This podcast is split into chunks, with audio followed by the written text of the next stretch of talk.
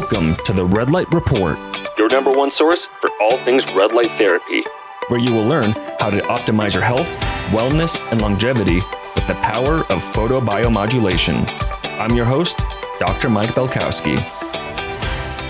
Welcome back, everybody. Thanks for joining me for another episode of the Red Light Report. It's yours truly, Dr. Mike Belkowski.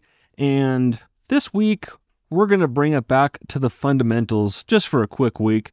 Every once in a while, as time passes on, I think it's good for us to kind of review the basics, and especially for those who have just joined us on the Red Light Report, because we get new listeners every single day. And so as the weeks go on, there's a ton of new listeners on the show, or to the show, I should say, that uh, may be new to red light therapy and don't understand the basics or the fundamentals. And as we all know, the basics and the fundamentals are necessary to really understand why red light therapy is so special, how it can treat so many different things, and once again, why it's so versatile, why it's so safe, why it's so effective, and I can go on and on and on. You guys get the point. And so I'm just going to jump straight into that. There's really no announcements this week. People are still loving the glow. Those that have just received it, they're loving it. I've been getting really good feedback. So that's always good for you guys to know. As always, going forward until they sell out, the Shine inventory is 20% off. No coupon code necessary. Just go straight to the BioLight website at biolight.shop. And as always, I'll keep you guys updated as our up and coming new releases are around the corner. So as those come up, I'll keep you guys posted. And of course, I'll always give you guys a little discount for being loyal listeners to the Red Light Report. But for the time being, let's just go straight to the fundamentals. And what I mean by that is talking about the mechanisms of action as how red light therapy works. And this is coming straight from the book that got me hooked on red light therapy back in late 2018. Again, I got this book off of Amazon, not because I was looking for a book on red light therapy, but because in that period of time, I was just reading a lot of books on new holistic alternative therapies. And of course, Amazon is very good at recommending books based, based on your purchase history or your, or your search history. And this book kept showing up time and time again. It's not like the title is that encapsulating or, or riveting. It's not like the cover of the book is necessarily going to pull you in. Again, not that you should judge a book by its cover, but there's nothing about the book that really grabbed my attention until I saw it time and time again. And the fact that it had so many reviews at five stars, I couldn't keep ignoring it. So finally, I added it to the cart, Prime Delivery, read that bad boy. And again, it was towards the end of 2018 that I read this book, and I was just tickled that there were a couple of really tight knit connections between red light therapy and dry needling, which I specialize in. And of course, you guys have heard the story multiple times if you're a long-time listener, but my expertise in dry needling, I know how effective it works for relieving pain of so many different types. And, and a couple of those mechanisms is reducing inflammation, improving circulation, relatively spontaneous whenever you insert a needle at a given location, especially somewhere along the nervous system. And those are two of the main mechanisms with red light therapy. So right away, I was hooked because I had some familiarity with dry needling and its effectiveness. And so here's this relatively simple thing called light. And apparently, it can do similar things, but without having to insert a needle, which, as you can imagine, is a pretty big holdup and, and a friction point for for people getting dry needling therapy. A lot of them, most people don't get it done because of the needles. So here's this non-invasive yet very effective, efficacious technique in red light therapy that can offer comparable benefits to that of dry needling. And then, of course, as you guys know, the the cherry on top of it all was the red light therapy, the red and near infrared light's ability to optimize the function of the mitochondria. And the more I dug into mitochondrial function and health and its impact on health and longevity and anti aging, the more I was impressed with the red light therapy's ability to help in so many different ways. Many of you who are really into red light therapy are, are very familiar with this book. It's called The Ultimate Guide to Red Light Therapy by Ari Whitten. And as you guys could imagine, with this being kind of the proverbial red light therapy Bible for the layperson, and not not to mention there's a lot of scientific stuff in it as well. So it's it's both for the science minded person and the layman person just looking for some nice general overview of red light therapy without getting too deep into the science. Uh, Ari did a really good job with that book in that sense. Many of you are probably familiar with this book, and as you can imagine, I've reached out to Ari multiple times to get him on the podcast, but I have not gotten a response. And I partly wonder if that's because I'm the owner, founder, and CEO of BioLight. And in his books, he reviews a lot of the red light therapy companies and, and their panels. And of course, in this book, which was copywritten in 2018, was, was before BioLight was even around. I'm just wondering if he doesn't want to be on the show because he doesn't want to be biased to BioLight in some way, shape, or form. But regardless, I might still keep putting a bug in his ear to see if I could get him on here because he's just a wealth of knowledge in health and wellness in general, not to mention red light therapy and, and mitochondrial health altogether. Uh, so I'll keep trying to get getting him on the show. But regardless, I'm going to tap into the section of the book I think is really good for you, the audience. Even if you're really familiar with red light therapy, it's a great review. Those who are kind of in the middle, yeah, like you understand it, but you you like to learn more. This is just good repetitive information to just further ingrain how red light therapy really works. I always like being reminded of how things work. Red light therapy, different things in the body physiologically, nutrition, supplements. There's just so much information, it's tough to remember it all. So, being reminded and having information uh, repeated is never a bad thing. And so, the area that we're going to focus on today, like I've mentioned, is the mechanisms of action when it comes to red light therapy. And, and for those interested in this book, if, if you're just joining or you're just new to red light therapy and you want to read more, I'll leave a link in the show notes to this book that you can just get on Amazon. Again, it's called The Ultimate Guide to Red Light Therapy. You type in red light therapy book. This is probably going to be one of the first ones that pops up. If you want a link, we'll leave it in the show notes for you. But moving along here, let's just get started. The main heading is two key mechanisms of red and near infrared light therapy. So, having gone through this more complete list of factors and mechanisms, now I want to simplify and condense the science. I generally think of red and near infrared light as having two central mechanisms in how it benefits cellular function and overall health. Number one, stimulating ATP production in the mitochondria through interacting with photoreceptor called cytochrome C oxidase. And then number two, creating a temporary low dose metabolic stress, known as hormesis, which is also a primary mechanism of why exercise works, that ultimately builds up the anti inflammatory, antioxidant, and cell defense systems of the cell. And so, again, those are the two mechanisms we're going to look into a little more depth here during this solosode. So, again, a mechanism one, increased mitochondrial energy production. Mechanism number two is hormesis. And so, we're going to talk about each of those in a little more detail. So, again, we'll start with mechanism number one stimulating mitochondrial energy production. Researchers have found that one specific mechanism of red and near infrared light therapy is that these wavelengths of light are able to penetrate into cells and activate the mitochondria, directly leading to increased cellular energy production. Many lines of research indicate that the mitochondria are the key player when it comes to the mechanism of how red and near infrared light affects our cells.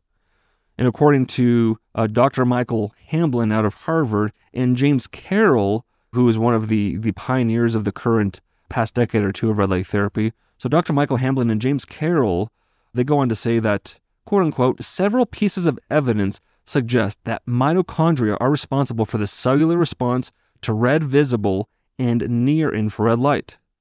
The effects of red and near infrared light on mitochondria isolated from rat liver have included increased proton electrochemical potential, more ATP synthesis, increased RNA and protein synthesis, and increases in oxygen consumption, membrane potential, and enhanced synthesis of NADH and ATP. This point deserves special attention because a huge amount of research in the last decade points to the mitochondria as being critical to health, disease prevention, energy levels, and longevity. So let's go into some detail about why mitochondria are so important. The mitochondria are the life yielding, energy yielding machines within the cells of all living things. Our mitochondria produce cellular energy in the form of ATP, also known as adenosine triphosphate. Our bodies are constantly producing and using massive amounts of ATP in every cell in order to fuel every function in the body from breathing to thinking to lifting a dumbbell. Every time you breathe, digest food, your heart beats, or you perform a bicep curl, your cells are using ATP energy. All right, guys, as I promised, I am going to be offering you guys an exclusive 15% discount for the pre sale order of The Matrix. Uh, like I spoke about earlier, this is a groundbreaking, innovative, patent pending piece of technology from BioLight. It is literally a full body red light therapy mat. You heard that right, a mat. It's a quarter of an inch thick. You can roll it up like a yoga mat. It has over 2,100 LEDs, and like all BioLight products, you have the option of choosing red and near infrared light combo, red light only, or near infrared light only. The dimensions are 69 inches by 34 inches, so you can either lay on it full body, cover it on top of your body like a blanket, roll up a section of your body, let's say your abdomen or one of your legs or one of your arms or a third or half of your body at once, roll yourself up like a bean burrito and literally give yourself a 360 degree red light therapy treatment. And more or less, you can think of this mat, the Matrix, as the next phase of red light therapy because right now everyone has panels and there's a time and place for that, but I think now is the time for innovation and moving the needle forward on red light therapy technology. This red light therapy mat, the Matrix, roll it up, you can sit on it, you can stand on it, you can lay on it, you can roll yourself up. It's extremely versatile. It's easy to take on the go, so you're not just bound to hanging it up on a door or a wall. It's very easy to take on the go. Put it in the corner of your room so it takes up minimal room in your house. The options are endless. Really, you guys, my loyal podcast audience, I'm going to offer you guys a 15% discount.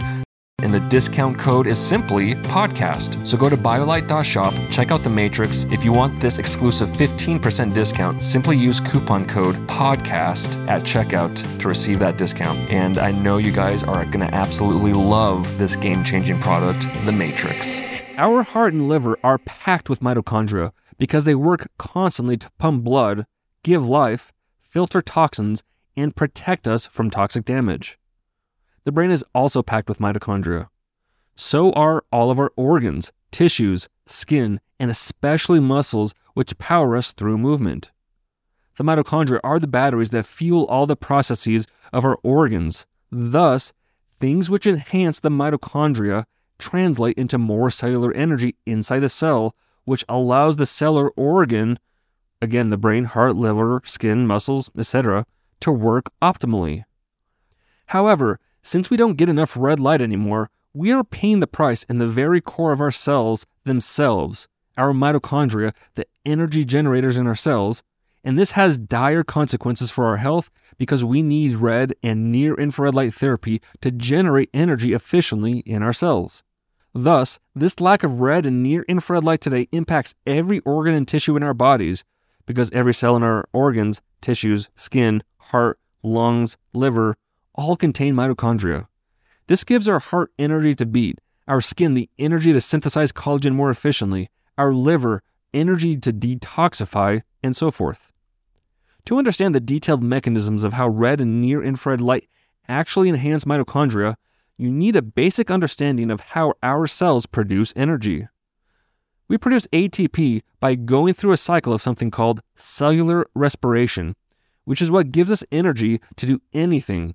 It gives our body energy to chew, breathe, sweat, produce hormones, everything. Cellular respiration has four steps. Number one, glycolysis. This is the first step in cell respiration, which is the conversion of glucose and sugar to pyruvate. Then we have pyruvate oxidation. This is the next step in converting glucose to ATP, which entails converting pyruvate to acetyl CoA to enable ATP to be manufactured. Number three, the Krebs cycle. This uses acetyl CoA to generate a pool of chemical energy substrates. And then number four, oxidative phosphorylation. This is the last step in ATP production where the mitochondria use the chemicals produced in Krebs cycle to pump out ATP. And so, this fourth stage, this last stage, oxidative phosphorylation, is when red light therapy, meaning the, both the red and the near infrared light, does most of its magic. There is a crucial step in the production of ATP, when electrons pass through the electron transport chain in the mitochondria, and, and I'll take a step away from the book here and, and kind of sympathize with you because those, especially that aren't scientific minded, this may be a little dry. And even if you're scientific minded, this can get a little dry, but, but just bear with me because this all will connect here as it relates to red light therapy. And again, this is the foundation, so this is important to know and, and understand if you can. And if it's a little confusing or a little too deep in the weeds, so to speak, then then listen to this section a couple of times because again, this is important to understand, and this will really expand your mind as to how red light therapy really works and helps with so many different things. Uh, so again, there's a crucial step in the production of ATP when electrons pass through the electron transport chain inside of the mitochondria. So, as these electrons travel down this chain, protons are pumped across the inner mitochondrial membrane into the space between the inner and outer mitochondrial membrane. This forms a gradient across the membrane when uh, which in chemistry and physics has what's called potential energy since its substances at a high concentration will be driven to move towards lower concentration. And sure enough, the mitochondria harness this potential energy. As the proton moves back across the membrane to lower concentration, it passes through a little rotating motor called ATP synthase, which uses the energy of the proton moving across the membrane to power the process of producing ATP. Again, that token of cellular energy. And so, one of the key parts of this energy production in our mitochondria is a photoreceptor, cytochrome C oxidase, that helps oxygen be used efficiently by the mitochondria to power the ATP synthase pump. A photoreceptor is something that absorbs light photons. So again, cytochrome C oxidase is a photoacceptor, meaning it accepts light photons. And so the first law of photobiology states that for light to have any effect on a living cell or body, the photons of light must be absorbed by something in that organism or cell. So it turns out that there are indeed such things in many different organisms from plants to humans. It is well known by virtually everyone that plants have such a light photon absorber, chlorophyll, which is a chromophore light photon acceptor that turns photons into energy that the plant can utilize. What is not well known by most people is that humans also have light absorbing compounds, again, chromophores or photoacceptors, in our cells and our blood. Hemoglobin in your blood cells, cytochrome C oxidase, myoglobin, flavins or flavins, flavoproteins, porphyrins, and melanin in your skin, which is what gives your skin the tan. And, and as a side note here in the book, it turns out that even plain old water, including the water that fills our cells, is also a photoacceptor that absorbs certain wavelengths of light. And as it turns out, that many of these light absorbing compounds in our bodies have been verified by research to absorb certain wavelengths of light and then translate that light into various biological effects. When it comes to red and near infrared light, the photoacceptor cytochrome C oxidase in our mitochondria is of particular importance. Cytochrome C oxidase is part of the respiratory chain in our mitochondria that plays a key role in producing ATP. When red and near infrared light photons hit the photoacceptor cytochrome C oxidase, it helps the mitochondria use oxygen more efficiently to produce ATP. If all of this seems complex, let me simplify. Mitochondria need this little enzyme called cytochrome C oxidase to bind efficiently with oxygen to produce cellular energy, or ATP, efficiently. And then red and near infrared light helps make that all happen. So, cytochrome C oxidase and oxygen working together well means good things are happening energy production and cellular respiration, which yields energy for the body and all its functions. When cells are functioning poorly, which most human cells are today because we live a life full of stressors like job stress, toxins like BPA and pesticides and heavy metals in our food, too much artificial light at night, and air pollution, amongst other things, these toxic impacts hinder our cells' ability to produce energy. While the exact mechanisms are still debated, many researchers, including Dr. Michael Hamblin, believe that nitric oxide, or NO, plays a central role. NO, of course, plays many vital roles in the body, but when we have too much of it, or too much in the wrong place, or when our cells don't have the antioxidant capacity to quell the buildup of NO, it can hinder ATP from being manufactured in the mitochondria. How? Well, nitric oxide begins to compete with oxygen in the mitochondria. In fact, NO binds with cytochrome C oxidase, preventing it from binding with oxygen. It basically blocks the oxygen from being used by the mitochondria. Because of this, the NO inhibits efficient ATP production. Mitochondria cannot generate ATP efficiently without oxygen, so anything that slows oxygen from being utilized by the mitochondria will slow energy production dramatically. Therefore, in unhealthy cells, nitric oxide prevents cytochrome C oxidase from getting enough oxygen molecules. This hinders ATP production, which is a recipe for poor mitochondrial function and thus poor cellular function. As shown by several research groups around the world, red and near infrared light essentially prevents this pairing of NO with cytochrome C oxidase. It knocks the NO out and lets the oxygen in. So that's a big take home point, guys. Just to recap here, stepping away from the book for a moment, that the red and the near infrared light disassociates that nitric oxide from cytochrome C oxidase to allow oxygen in so the mitochondria can utilize that oxygen to produce ATP. And so if we don't have that red and near infrared light, that nitric oxide, which is bound to cytochrome C oxidase, disallows that oxygen from getting into the mitochondria, and thus, with less oxygen, the mitochondria cannot produce ATP as efficiently. And as many of you have heard me preach before, from a bioenergetic perspective, the less energy we have per cell, the more disease we have. Or the more energy we have per cell, the less disease we have. So, again, just simply looking at what the power of this red and near infrared light is from a very basic mechanistic standpoint is that it disassociates nitric oxide from cytochrome C oxidase, allows oxygen in for the mitochondria to produce ATP more efficiently and thus more energy per cell, but also with that nitric oxide dissociation, now there's more NO traveling around in your blood, which causes vasodilation, and thus that's where we likely get that increased circulation or improved circulation from red light therapy. So it does a couple of things right there by disassociating the nitric oxide. But let's get back to the book here. To have great mitochondrial function, we want to kick out the NO from the mitochondria and get oxygen in. This means oxygen can once again be utilized efficiently by the mitochondria, which then allows mitochondria to produce energy efficiently. In essence, red and near infrared light therapy allow oxygen into the mitochondria and also prevent nitric oxide from halting energy production, which boosts mitochondrial function and improves the health of every organ and system in our body. I should add here that, to some extent, the nuances of all the exact mechanisms of how red and near infrared light affect mitochondria are still debated among researchers but everyone is in agreement that red and near infrared light does indeed increase mitochondrial energy production. Also, note that this cytochrome C pathway may not be the only way that red and near infrared light increases cellular energy production.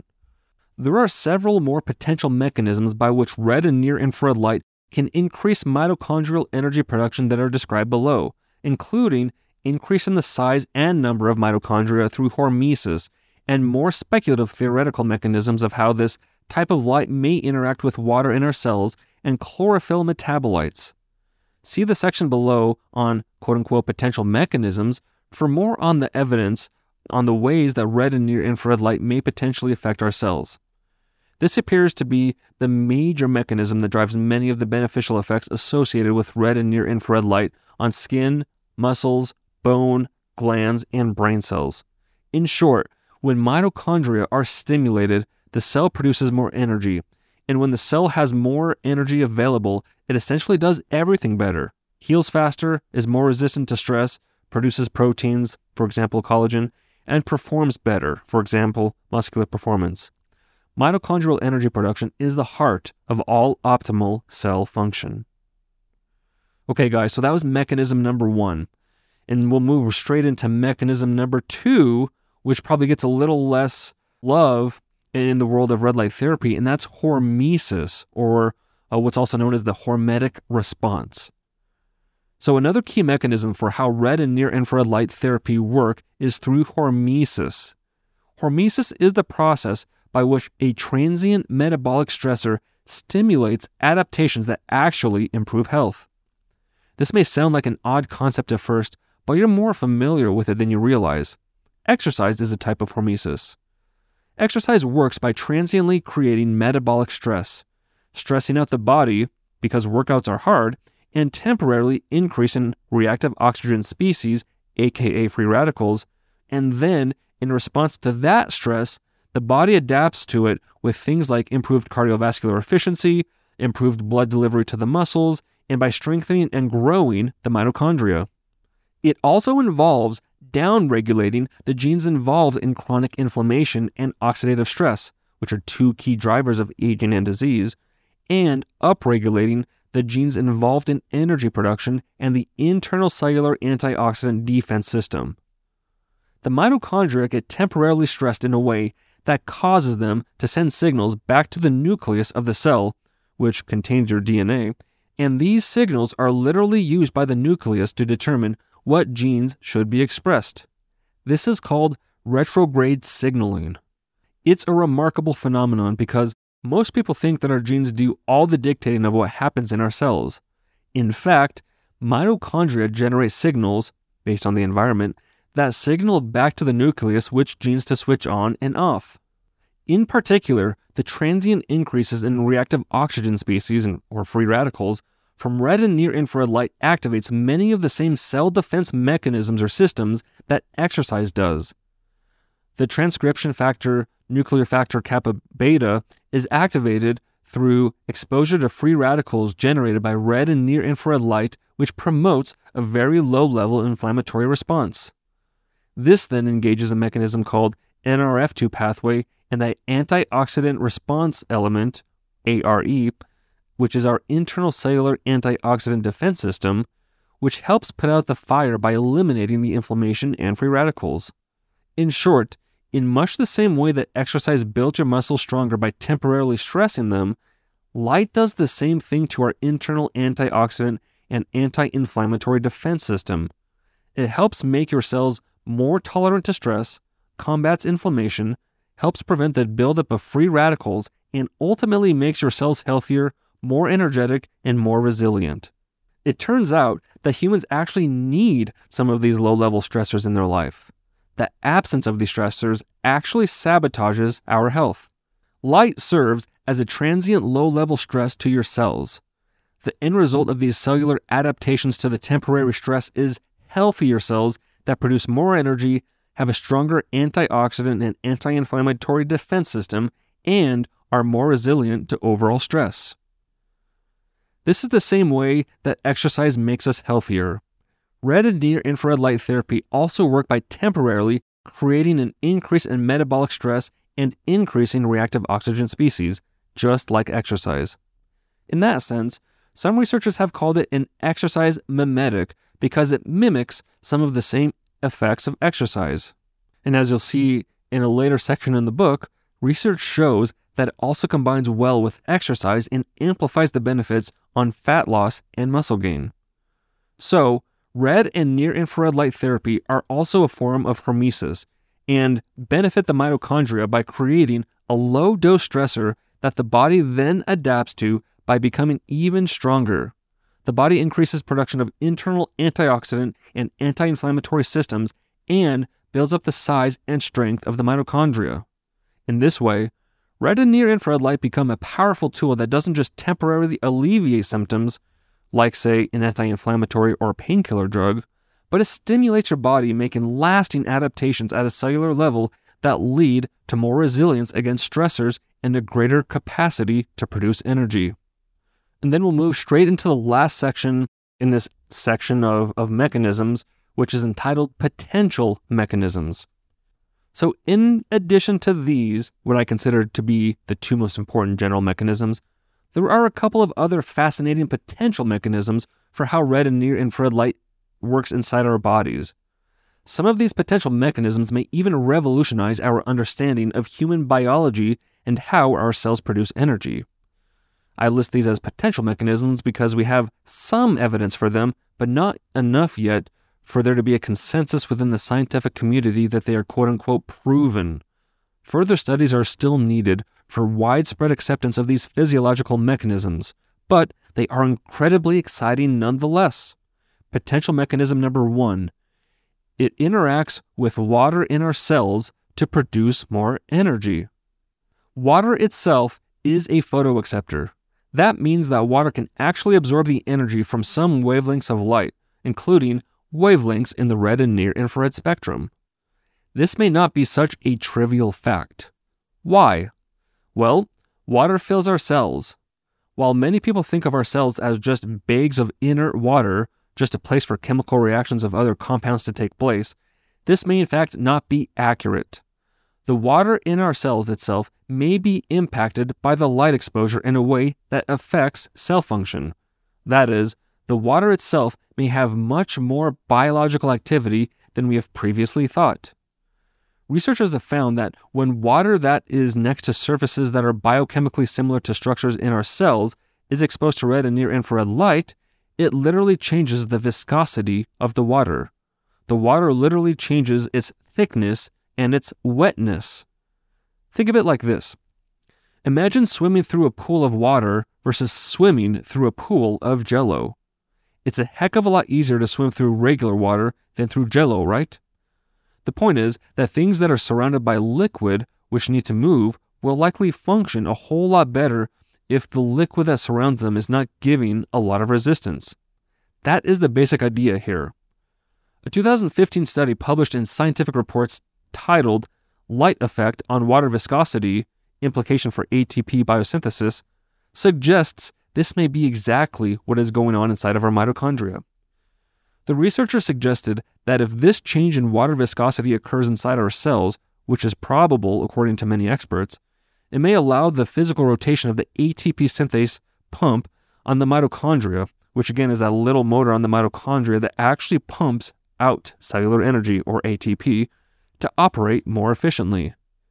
Side note this is likely related to Dr. Gerald Pollack's work on the fourth phase of water, or EZ water, which he has written a book on and done several interviews and TED Talks that can be found on YouTube. To some extent, much of this has in fact already been demonstrated that light does in fact affect water viscosity when next to surfaces that are ostensibly similar to cellular membrane surfaces and that light increases ATP production. But as explained earlier, the conventional explanation for this is solely that red and near infrared light impact the mitochondrial respiratory chain components, i.e., the cytochrome C oxidase. Based on their findings, the researchers of this 2015 study suggest that it may be due, partly or mostly, to how light affects the water viscosity in the mitochondria and allows for easier rotation of the ATP synthase pump. In short, the idea here is that the red and the near infrared light penetrates cells and makes the water thinner and more slippery, so the little ATP motor in the mitochondria rotates with less friction and ultimately pumps out more energy. Again, this is a potential mechanism still, and we need more research to know for sure if this is in fact a major mechanism of action, but it's pretty exciting to think of these possibilities. Moving along to potential mechanism number two interacts with chlorophyll in our cells to help our mitochondria produce more energy. For most of the history of biology, plants and animals have been thought of as autotrophs and heterotrophs, respectively. Autotrophs are those organisms which provide their own food sources. Plants do this by capturing light and doing a process called photosynthesis, where they combine carbon dioxide and water and make carbohydrates and oxygen. Heterotrophs are organisms which consume other organisms for food. Thus, whether animals are herbivores, omnivores, or carnivores, they are eating other organisms to acquire their energy. For most of biology, we have generally classified organisms into these categories, but with some exceptions, we have called photoheterotrophs or mixotrophs. Most corals, for example, can both synthesize energy from the sunlight as well as consume organisms like plankton. Another example is the Venus flytrap and other insect eating plants that can derive energy from both sunlight and from the organisms they consume. More examples include some types of non sulfur bacteria, heliobacteria, many types of plankton, and even many types of insects. But of course, humans have always been conceptualized as purely heterotrophs. We need to eat plants and animals of various kinds to get our energy. Yet, I have already explained that hundreds of studies have now found that human cells, the mitochondria in our cells, do actually produce more ATP when exposed to red and near infrared light. And it goes even further than that. A recent study has actually found that other organisms, including mammals that are biologically very similar to humans, like rodents and pigs, have now been shown to be capable of taking up chlorophyll metabolites into the mitochondria and using those metabolites to capture sunlight energy and amplify energy production. The research suggests that some animals can use these chlorophyll metabolites to speed up the rate of energy production and increase the overall volume of ATP produced by fairly large amounts in many cases. This revolutionary discovery was published in 2014 in the Journal of Cell Science in a study titled Light Harvesting Chlorophyll Pigments Enable Mammalian Mitochondria to Capture Photonic Energy and Produce ATP. Specifically, it appears that chlorophyll metabolites in light may have some synergy that affects one of the key players in mitochondrial energy production, and that's CoQ10. A 2013 study titled Dietary Chlorophyll Metabolites Catalyze the Photoreduction of Plasma Ubiquinone found something remarkable. First, you need to understand a bit about how CoQ10 works in our cells. CoQ10 is often thought of simply as an antioxidant, but it is much more than that. It does many things that go far beyond just neutralizing free radicals. In particular, it acts to facilitate electron transfer in mitochondria to allow energy production. Now, in order for CoQ10 to do its work of facilitating mitochondrial energy production, it has to be constantly regenerated from its oxidized form, ubiquinone, to its active form, ubiquinol. When much of the CoQ10 is being oxidized, but it's not being efficiently converted back into ubiquinol, we get problems. We accumulate ubiquinone and our ubiquinol stores are low. In fact, CoQ10 deficiencies are very common, and that's why there's so much positive research around CoQ10 supplementation. But what if the reason our CoQ10 stores, especially ubiquinol, are decreased in the first place is actually a deficiency in sunlight exposure and chlorophyll consumption? These research took dietary chlorophyll metabolites and mixed it with some CoQ10 in ubiquinone form. Then they exposed the chlorophyll metabolite and CoQ10 solution to the red light. Guess what happened? The ubiquinone form of CoQ10 was regenerated into ubiquinol CoQ10. But without the chlorophyll metabolites or the red light, no ubiquinone gets converted into ubiquinol. It turns out that light can actually interact with chlorophyll metabolites in a way that leads to regeneration of CoQ10. What kind of light has this effect? Well, as luck or biological design would have it, it's the kind of light that penetrates deep into our body red and near infrared light. And remember, most light only gets absorbed at the skin, but red and near infrared light can penetrate beyond the skin deep into our body. And I'm just going to step away from the book for a moment and make a point that uh, while Ari says the both red and near infrared light penetrates deep into our body, uh, that's not entirely accurate because red light, while it does penetrate deeper into the body than any other form of visible light, meaning green, orange, blue, indigo, orange, so on and so forth, while, while red penetrates deeper than those colors, it doesn't penetrate deep enough into the body to, say, stimulate the organs or the muscles or, or the joints. That's what near infrared light does. So red penetrates and treats the skin layers and, and the deeper skin layers, and then near infrared light penetrates deeper to treat the tissues like the organs and the in the muscles and the tendons and, and the bone and such. So just make that clarification. So back to the book here.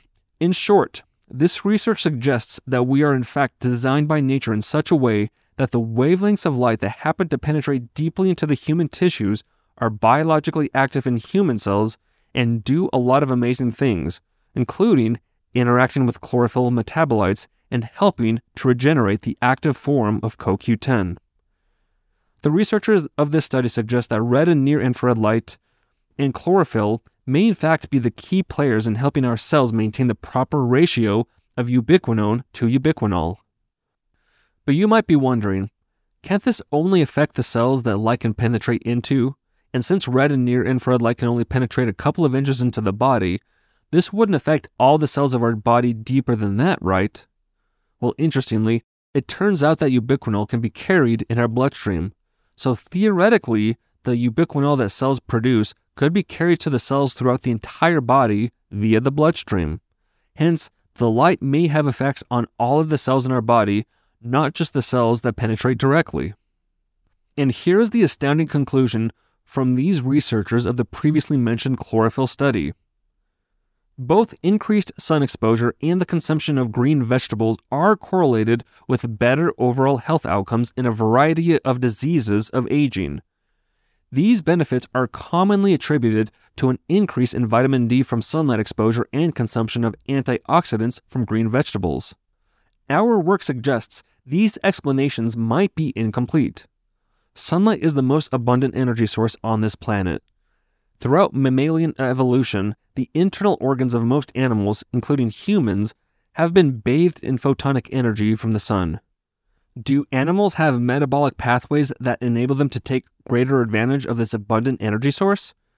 The demonstration that 1. Light sensitive chlorophyll type molecules are sequestered into animal tissues. 2. In the presence of the chlorophyll metabolite PA, there is an increase in ATP in isolated animal mitochondria, tissue homogenates, and in C. elegans, which are roundworms, upon exposure to light of wavelengths absorbed by PA. And three, in the presence of PA, light alters fundamental biology, resulting in up to a 17% extension of lifespan in C. elegans, suggests that, similarly to plants and photosynthetic organisms, Animals also possess metabolic pathways to derive energy directly from sunlight.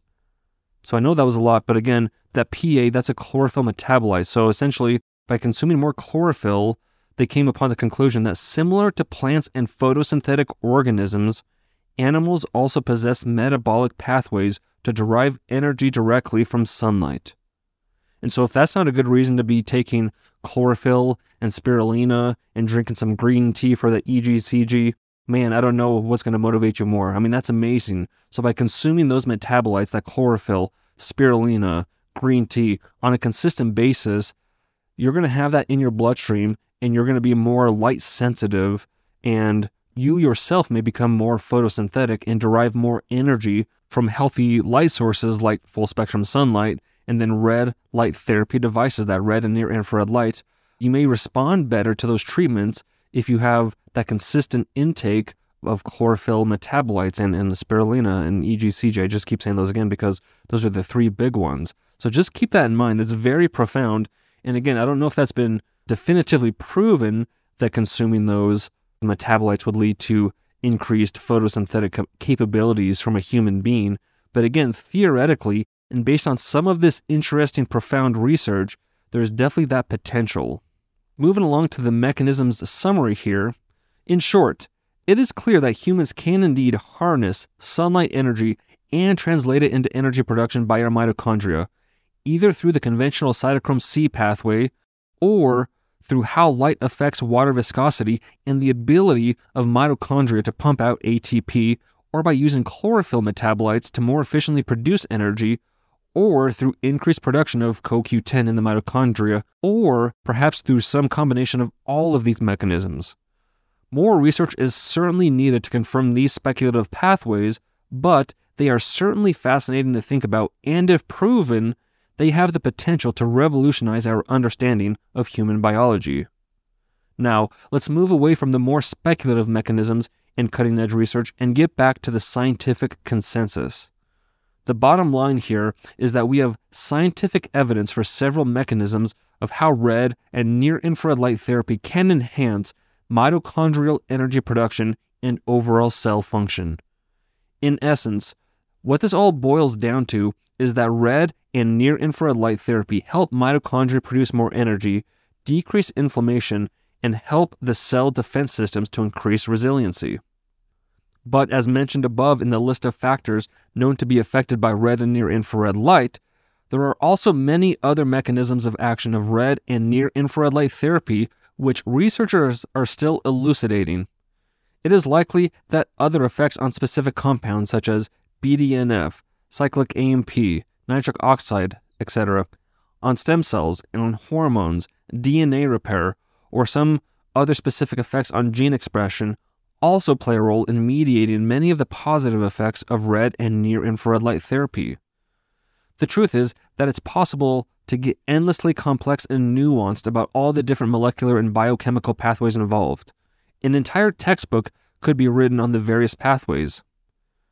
One study gave a nice brief encapsulation of the mechanisms by saying during near infrared light therapy or phototherapy, absorption of red or near infrared photons by COX or cytochrome C oxidase in the mitochondrial respiratory chain causes secondary molecular and cellular events, including activation of second messenger pathways, changes in NO levels, and growth factor production. Near infrared light therapy leads to the reduction of excitotoxicity, the production of neurotrophic factors, the modulation of reactive oxygen species, the transcription of new gene products with protective or proliferative properties, and the release of numerous growth factors for neurons and other cells, near infrared appears to initiate a cascade of subcellular events which can yield immediate, delayed, and persistent beneficial changes in the injured neuron or other cell. So the reality is that there are dozens of signaling pathways in the cell and between cells that are affected by red and near infrared light. But again, to simplify all this, most experts agree that the primary mechanism of action is how it works to increase mitochondrial energy production. In essence, red and near infrared light fires up this engine of the cell, driving ATP production by the mitochondria. And since everything cells do depend on energy supplied by the mitochondria, red light and near infrared light therapy have been linked with a wide range of amazing benefits, such as anti aging effects in the skin, meaning enhanced collagen synthesis production, and elastin production for youthful skin and dramatically reducing cellulite. Also, lowering inflammation, enhancing fat loss, enhancing physical performance and muscle recovery afterward, boosting testosterone, speeding wound healing, spurring neurogenesis in the human brain, strengthening synapses and spurring brain cell growth, helping prevent cognitive decline, reducing waist circumference and liberating fat from cells so it can be burned again, enhancing physical performance and muscle recovery afterward, enhancing fertility, combating gingivitis and promoting healthy gums, enhancing stem cell implantation and proliferation, enhancing gland health from the thyroid to the lymphatic system, clearing skin for sufferers of acne, rosacea, eczema, psoriasis, improving eye health, fighting chronic fatigue and fibromyalgia, potentially helping the body fight cancer, removing wrinkles, lines, and veins on the surface of the skin, increasing energy, improving the appearance of scars, killing pain, protecting cells against the damage from stress. This list might seem too good to be true. How could one technology benefit so many totally different types of conditions? It almost seems to claim that it's a panacea, so it's only natural to express skepticism. Yes, the reason it can benefit all of these radically different conditions is actually quite simple. The health of every organ and every cell in the body depends on the energy produced by the mitochondria in those cells. Thus, because red and near infrared light therapy work to enhance mitochondrial energy production in essentially every type of cell in the body, it can enhance the cellular process and cellular health of potentially almost every type of cell in the body. In essence, the basic principle is this whatever cells you shine it on, whether muscle, skin, gland, or brain, those cells will work better when the mitochondria in those cells are producing more energy. And so that's the end of that section of the book about the mechanisms and the potential mechanisms of red light therapy. So, for most of you, I hope that was a little more detailed a little more nuanced. You guys gleaned some more information of how red light therapy works and, and probably picked up some more detailed information on uh, the mitochondria and, and how it potentially works. And again, the, the whole concept of chlorophyll metabolites and how that can enhance your ability to absorb light and create energy without having to consume food per se, or even just by consuming those green leafy vegetables, that will also enhance your cellular production by being able to capture more light, so to speak. So it's all very riveting, all very interesting. But again, that's really where the rubber meets the road when it comes to understanding how red light therapy works and why it can treat so many different things. So again, I hope you found that interesting. Even if you a lot of it was just repeated, I hope it just helped further ingrain those concepts of red light therapy. So anyway, as always, guys, thank you if you've listened this far into the episode. I appreciate every single one of you. Thank you for your support. And lastly, as I always have to include a little shameless plug as far as uh, having you guys just make a quick five star review on either Apple Podcast or, or, or Spotify. And uh, again, you don't have to leave a written testimonial. If you can f- feel compelled to do so, please do. But again, just just take a quick 15 to 30 seconds and go leave a five star review on Apple Podcast or Spotify for the Red Light Report. And again, this is not about me. This is not about building up my ego or trying to get me out there. It's more about getting the information out there, getting this podcast ranked so that more people can find it so they can learn about the many potential ways that red light therapy can impact their health. So hopefully they can take health back into their hands and not be relying on other people or the, or the allopathic system if they do not have to. Again, just taking health back into your own hands is, is the main message. So please go leave a quick five star review if you could. I appreciate you all regardless. Thank you for listening. And as always, I hope you guys have an amazing week. Get outside. It's springtime. Get out in that sunlight. Get that full spectrum sunlight. And as always, use your red light therapy as necessary, um, as an ancillary to to your full spectrum sunlight. But as always, you guys have an amazing week and light up your health. Thank you for listening to the Red Light Report. If you like what you heard today, go ahead and leave us a review on iTunes and other podcast platforms to help spread the word so other people can learn about the many health, wellness, and longevity benefits of red light therapy. If you're looking for more educational content, check out our Instagram page at biolight.shop and our YouTube channel, BioLight. I'm Dr. Mike Belkowski, and I'll see you on the next episode.